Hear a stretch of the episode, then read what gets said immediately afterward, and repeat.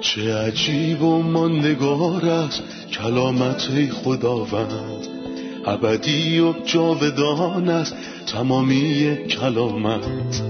همچون نهری خروشانه بر قلب تشنه کلام تو برترین است تسلی قلب من.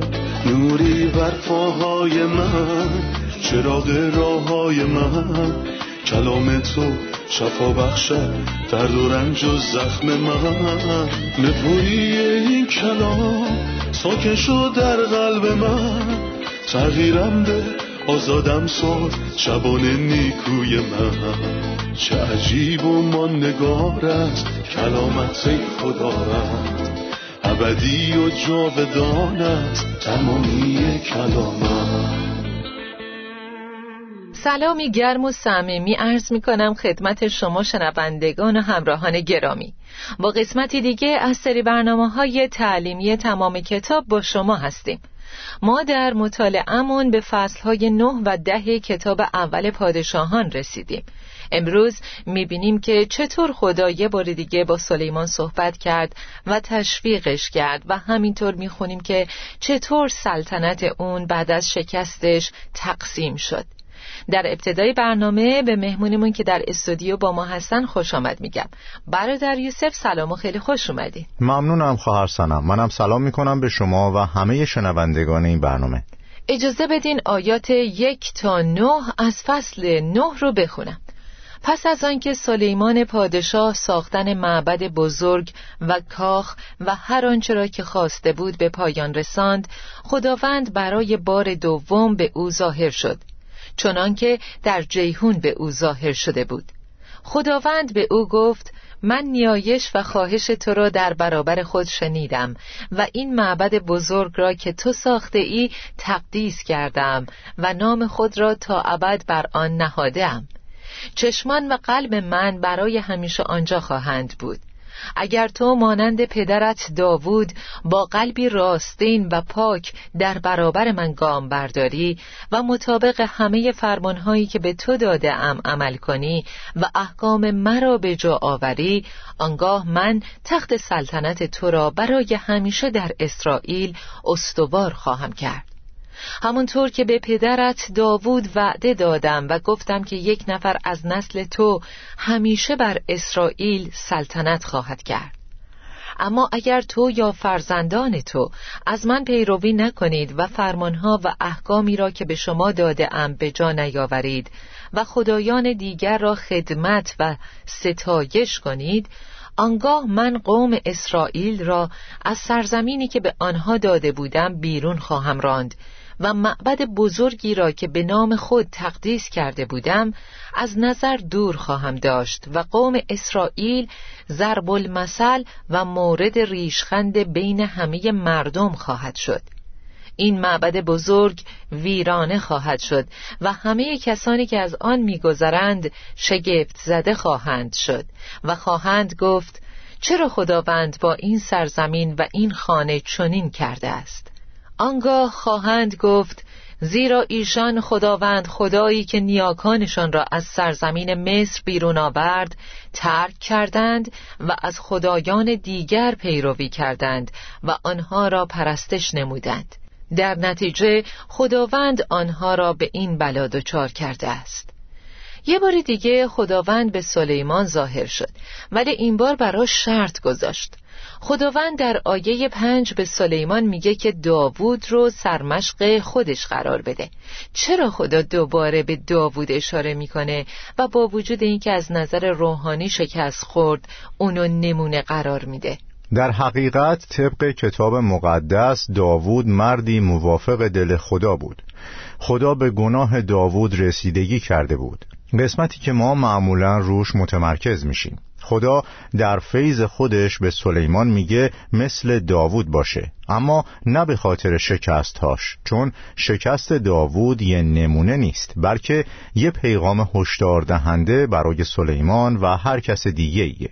خدا داوود و صداقت قلبی اونو نمونه می‌دونه. این نکته مهمیه چون صداقته که همیشه با اصول خدا سازگاره. خدا قدوسه و در ارتباطش با انسان عادله. انسان برای بهرهمندی حقیقی از ارتباط با خدا باید صادق باشه. به همین دلیل وقتی خدا به سلیمان ظاهر شد داوود و به خاطر صداقت قلبیش نمونه قرار داد. خدا این کارو کرد تا مطمئن بشه سلیمان بنابر اصول خدا حرکت کنه. در حقیقت صداقت در زندگی ما مسیحیان هم باید آشکار باشه. چون بدون صداقت قلبی با شکست روحانی روبرو میشیم. خداوند پرجلال ما عیسی مسیح به زیبایی گفت خوشا به حال پاکدلان زیرا ایشان خدا را خواهند دید. این یعنی پاکی قلب و زندگی درست شروط اساسی و زمینه مناسب برای داشتن ارتباط حقیقی با خداست. اگه شخصی زندگیش از هر گونه انضباط روحانی خالی باشه ارزشهای اخلاقی و روحانی رو ناچیز بشماره فقط گهگاهی با خدا صحبت کنه مثل مناسبتهای خاص چنین شخصی فقط در ظاهر خدا پرسته ولی در واقعیت شخصیتی داره که افراد در روزهای آخر دارن. همونطور که در کلام خدا می‌خونیم ظاهرا خدا پرستند ولی قدرت آن را انکار می نمایند بنابراین خداوند یه الگوی مورد تایید خودشو در برابر سلیمان قرار میده تا بتونه در یه ارتباط حقیقی با خدا به سر ببره. یعنی شیوه زندگی داوود در جوانی، بزرگسالی و سن پیری. خدا به وجود درونی اشاره داره نه ظاهر بیرونی. تقوای درونی برای خدا اهمیت داره نه تقوای ظاهری. دقیقا. این معیاریه که خدا می‌خواد. چون چشمهای خدا بیشتر از ظاهر انسان بر مکنونات قلبی اونه. برادر با شروع آیه ده با فصل تازه ای از همکاری بین هیرام پادشاه سور و سلیمان روبرو میشیم. در فصلهای قبلی دیدیم که هیرام سلیمان رو تشویق کرد و در ساخت معبد کمکش کرد. اما در اینجا همکاری اونا به مرحله جدیدی می‌رسه. لطفا درباره این همکاری تازه برامون بگین. آیا سلیمان و هیرام هم نظر بودن یا اختلاف داشتن؟ سلیمان برای قدردانی از هیرام به خاطر سخاوت و محبت اون نسبت به داوود و فراهم کردن مصالح و امکاناتی که سلیمان احتیاج داشت بعضی شهرها رو به اون بخشید. ولی این کار یه معزل شد و نمیشه به خاطرش از سلیمان تقدیر کرد. سلیمان برای هیرام گندم و روغن و هدایای دیگه ای فرستاده بود. ولی در اینجا چیزی رو میبخشه که میراث خداونده و حق چنین کاری رو نداشت. در کتاب لاویان فصل 25 آیه 23 میگه زمین را نباید به صورت دائمی بفروشید زیرا زمین متعلق به من است. به شما اجازه می‌دهم تا همچون بیگانگان از آن استفاده کنید. پس قطعا نمی‌تونست زمین و هدیه بده. اجاره بده یا در ازای چیزی بفروشه. سلیمان حق چنین کاری رو نداشت. شاید داستان اخاب پادشاه و همسایش نابوت یزرئیلی رو به یاد بیارین. اخاب از نابود خواست تاکستانی که نزدیک خانه اخاب بود و بهش بده و در عوض یه تاکستان بهتر دریافت کنه. ولی نابود گفت که نمی‌تونه میراث پدری خودشو بفروشه چون یه اسرائیلی حقیقی مجاز به بخشیدن میراث خداوند نیست و اگه این کارو بکنه میراثشو کوچیک شمرده. پس حالا چطور ممکنه پادشاه که قرار از میراث خداوند محافظت کنه میراث و کوچیک بشماره؟ در دوم تواریخ فصل هشت برعکس کاری که سلیمان کرد اتفاق میافته. در پایان بیست سالی که سلیمان معبد بزرگ و خانه خود را ساخت سلیمان شهرهایی را که هیرام به او داده بود بازسازی نمود و قوم اسرائیل را در آنجا اسکان داد. در اینجا هیرام شهرهایی به سلیمان میبخشه. به نظر می‌رسه همون شهرهایی که سلیمان بهش هدیه کرد و برگردوند و سلیمان بازسازیشون کرد. دنیا ارزشی برای هدایای الهی قائل نیست. پس هیرام اونها رو خار شمرد. حتی شهرها رو کابول یعنی بیحاصل نامید.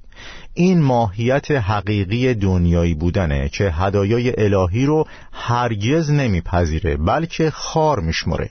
نکته بعدی اینه که هیرام مثل مابقی انسانها همیشه قصدش برتری بود و اینکه به آدمها نشون بده بدهکارش هستن. یعنی اهمیتی نداره چی به هم دادی. من بیشتر بهت برمیگردونم. هیرام با این احساسات پر شده بود که اصلا هم عجیب نیست. ما از اول پادشاهان 928 متوجه میشیم که سلیمان کشتی های خودشو به اوفیر فرستاد.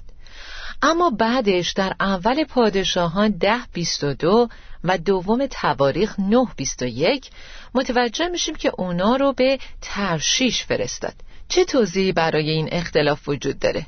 در واقع اختلافی وجود نداره. به این دلیل که سلیمان پادشاه بزرگی بود و ثروتی غیر عادی داشت. حتی تعداد اسبهاش اونقدر زیاد بودن که استبلهاشون به مرزهای مصر می رسید پس وقتی کتاب مقدس به کشتی های سلیمان که به بندرهای مختلف در جاهای مختلف رفتن اشاره می‌کنه به سادگی منظورش اینه که سلیمان مالک کشتی های زیادی بوده. اونقدر زیاد که می‌تونسته در یک زمان اونها رو به بنادر مختلفی بفرسته. برادر فصل ده درباره داستان زیبای ملاقات ملکه سبا و سلیمانه که بارها دربارش شنیدیم.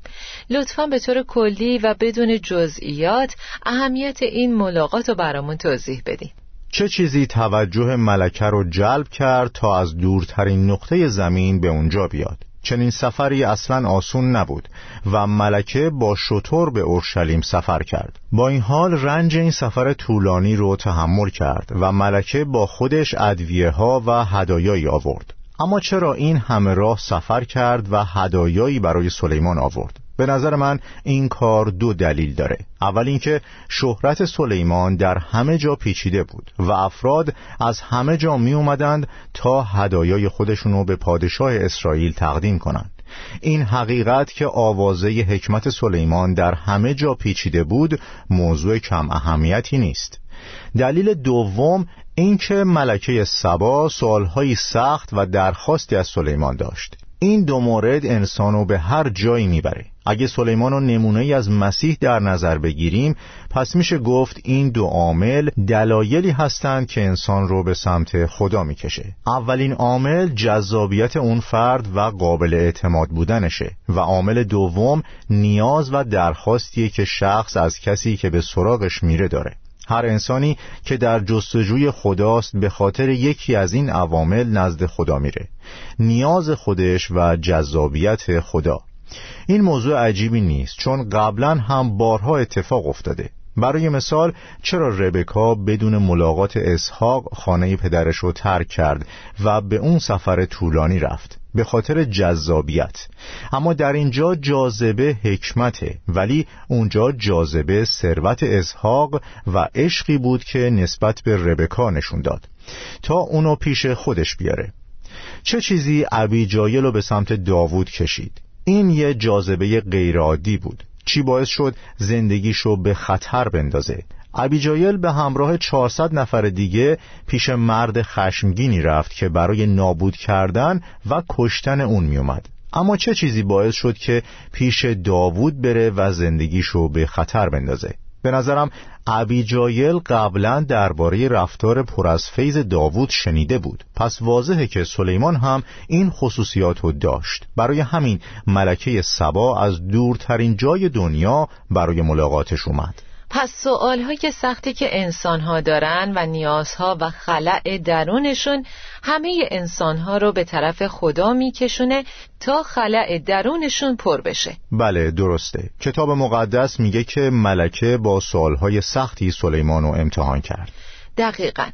برادر آیاتی از فصل ده و درباره ملاقات ملکه سبا براتون می‌خونم. ملکه سبا از شهرت سلیمان پادشاه با خبر شد و به اورشلیم سفر کرد تا با پرسش های دشوار او را بیازماید. ملکه سبا با گروه بزرگی از همراهان و همچنین شترهایی با بار ادویه، جواهرات و مقدار زیادی طلا به اورشلیم آمد و هنگامی که به نزد سلیمان آمد هر آنچه در اندیشه او بود با وی در میان نهاد سلیمان به همه پرسش های وی پاسخ داد. هیچ چیز از پادشاه پوشیده نبود که نتواند پاسخ دهد. ملکه سبا هنگامی که دانش سلیمان و کاخی را که ساخته بود خوراکهای سفره او محل سکونت مقامات سازماندهی درباریان کاخ و لباسهایشان خدمتکارانی که در هنگام جشن او را خدمت می کردند و قربانی هایی را که در معبد بزرگ تقدیم می کردید شگفت زده شد. او به سلیمان پادشاه گفت هر آنچه در سرزمین خود در مورد کارهای شما و دانش شما شنیده بودم درست بود. اما تا من با چشمهای خود ندیدم گزارش ها را باور نداشتم. اما من حتی نیمی از آن را هم نشنیده بودم. دانش و ثروت شما بیش از آن است که به من گفته بودند. خوشا به حال همسران شما. خوشا به حال خدمتگزاران شما که همیشه با شما هستند و خردمندی شما را میشنوند. خداوند خدای شما را ستایش می کنم که از تو خوشنود بود و تو را بر تخت سلطنت اسرائیل نشانید و چون محبت خدا نسبت به قوم اسرائیل ابدی است تو را بر آنان پادشاه ساخت تا با عدل و انصاف بر آنها سلطنت نمایی. می‌خوام نظرتون رو درباره این آیات عالی بدونم. من نمی‌تونم توضیحی بهتر از چیزی که خداوند عیسی مسیح درباره ملکه گفت بهتون بگم. در متا دوازده آیه چهل و دو میگه ملکه جنوب از دورترین نقطه جهان آمد تا حکمت سلیمان را بشنود. خدا به سلیمان سه چیز بخشید که اونو از هر پادشاه دیگهی متمایز می‌کنه. ثروتی عظیم جلالی که مورد احترام اطرافیانش بود و همینطور حکمت. ملکه سبا خبرهایی درباره حکمت سلیمان شنید. شنید که سلیمان چه معبد و چه کاخی برای خودش ساخته که چطور زندگی می‌کنه چه خدمتکاران و ساقیهایی داره و چه قربانیهایی تقدیم می‌کنه. برای همین وقتی سلیمان رو ملاقات کرد همونطور که کتاب مقدس میگه بخشهای زیادی از خانش رو بررسی کرد. پس ملکه از دورترین نقطه جهان اومد تا به حکمت سلیمان گوش کنه. وقتی عیسی مسیح در متا دوازده نظرش رو درباره این ملاقات بازگو می‌کنه درباره خودش میگه حال آنکه شخصی که در اینجاست از سلیمان بزرگتر است. انگار عیسی به شنوندگان یادآوری می‌کنه که انسانهایی هستند که فقط به خاطر شنیدن آوازه حکمت یه نفر به دیدارشون میرن. ملکه با سوالهای سخت زیادی اومد و سلیمان به همشون جواب داد. ولی مسیح گفت حال آنکه شخصی که در اینجاست از سلیمان بزرگتر است. چه کسی از سلیمان بزرگتره؟ مسیح در جلال، در ثروت و در حکمت از سلیمان بزرگتره. مسیح نه تنها برای مشکلات این زمین جواب داره و می‌تونه رازهای زمینی رو توضیح بده بلکه به سوالهای قلب سردرگم هم جواب میده. مسیح بزرگترین مشکل یعنی گناه رو حل کرد. مشکلی که هیچ انسانی هرگز قادر به حل کردنش نبود.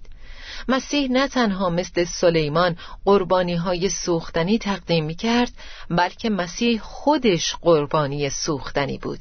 کسی که در او جانهای خسته آرامی می‌گیره. برای همین از شما عزیزان تمنا می کنم که مثل ملکه جنوب عمل کنید. با سردرگمی و مشکلات خودتون پیش خداوندی بیاین که نه تنها حکیمه بلکه درباره خودش در کتاب مقدس گفته من حکمت هستم. او حکمت تجسم یافته است. نزد مسیح بیاین تا به سوالاتون جواب داده بشه. تا از سردرگمی نجات پیدا کنید و نجات ابدی رو به دست بیارید. آمین. خب عزیزان استراحت کوتاهی می‌کنیم و بعد از چند لحظه با ادامه درس برمیگردیم.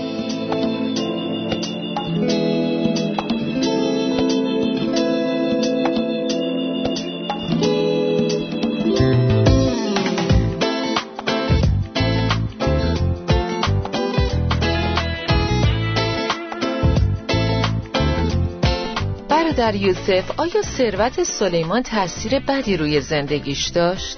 بله شاید این اتفاق در ابتدای سلطنت سلیمان افتاد. اومدن ملکه سبا نشون میده که اخبار و شهادتهای زیادی درباره سلیمان پخش شده بود. در فصل ده آیه 24 می‌خونیم و تمام مردم جهان خواستار آمدن و شنیدن دانش خدادادی او بودند. این به خودی خود یه شهادت عالیه و اگه همه چیز همینطور باقی میموند عالی می‌شد. چون چیزی که خدا به سلیمان بخشیده بود می‌تونست شهادتی بر خود خدا باشه. ولی متاسفانه در ادامه سلیمان از هدایای الهی در راه درستی استفاده نکرد. بلکه اونا رو وسیله‌ای برای خوشنودی خودش در نظر گرفت. سلیمان کسیه که در جامعه دو گفت با تمام حکمت و ثروتم هرچه چشمانم آرزو می کرد از آنها دریغ نداشتم. بنابراین از حکمت و ثروتش برای منفعت شخصی استفاده کرد. البته دلایل دیگه هم بود. مثلا همسرانش دل اونو از پرستش خدا برگردوندن مشکل در ثروت نیست. هیچ مشکلی در تجمل نیست. هیچ مشکلی در عظمت نیست. حتی اگه سلیمان بزرگ نمایی می کرد مثل آوردن میمونها و تاووسها باز هم مشکلی نبود. اما این اعمال نشون میدن که سلیمان از ثروت، عظمت و حکمتش در راهی که خدا می‌خواست استفاده نمی‌کرد. سلیمان از عطایای فوق‌العاده‌ای که خدا مطابق با اراده خودش به اون بخشیده بود برای جلال خدا استفاده نکرد. متاسفانه این چیزها سلیمان از شهادت درست دور کرد و در نتیجه پادشاهی و سلطنتش با خوبی به پایان نرسید. برادر یوسف در فصل ده می‌بینیم که وقتی ملکه سبا با سلیمان دیدار کرد به حکمتش رفتار خدمتکارانش لباسهای اونا قربانیهای سوختنی و کاخ اون توجه کرد. اگه ما سلیمانو نمادی از مسیح در نظر بگیریم و خدمتگزارانش رو نمادی از ایماندارانی بدونیم که گرداگرد خداوند جمع میشن در این صورت رفتار و ظاهر ما چه تأثیری بر کسانی که ما رو می‌بینن داره؟ پرستش صحیح چطور می‌تونه بر کسانی که از خداوند دورن تأثیر بذاره و اونا رو جذب شناخت مسیح کنه؟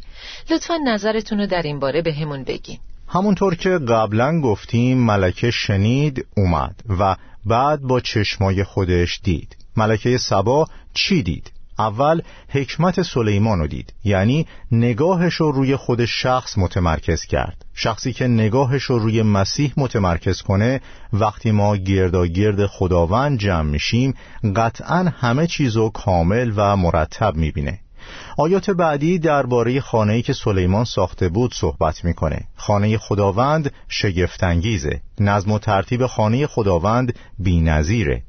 با هم جمع شدن در کلیسا هم شگفت آوره. خانه خداوند یعنی مالک خانه کسیه که بر تمام ساکنان اون اقتدار داره. کسی که اگه به شخصی بگه برو میره و به دیگری بگه بیا میاد کسی که به اونچه که اعضا انجام میدن و انجام نمیدن اقتدار داره. به علاوه نیازها رو می‌دونه. ملکه با یه نیاز قلبی نزد سلیمان اومد. صاحب خونه تمام نیازها رو می‌دونه و آگاه از اینکه چه کسی می‌تونه اون نیازها رو برآورده کنه.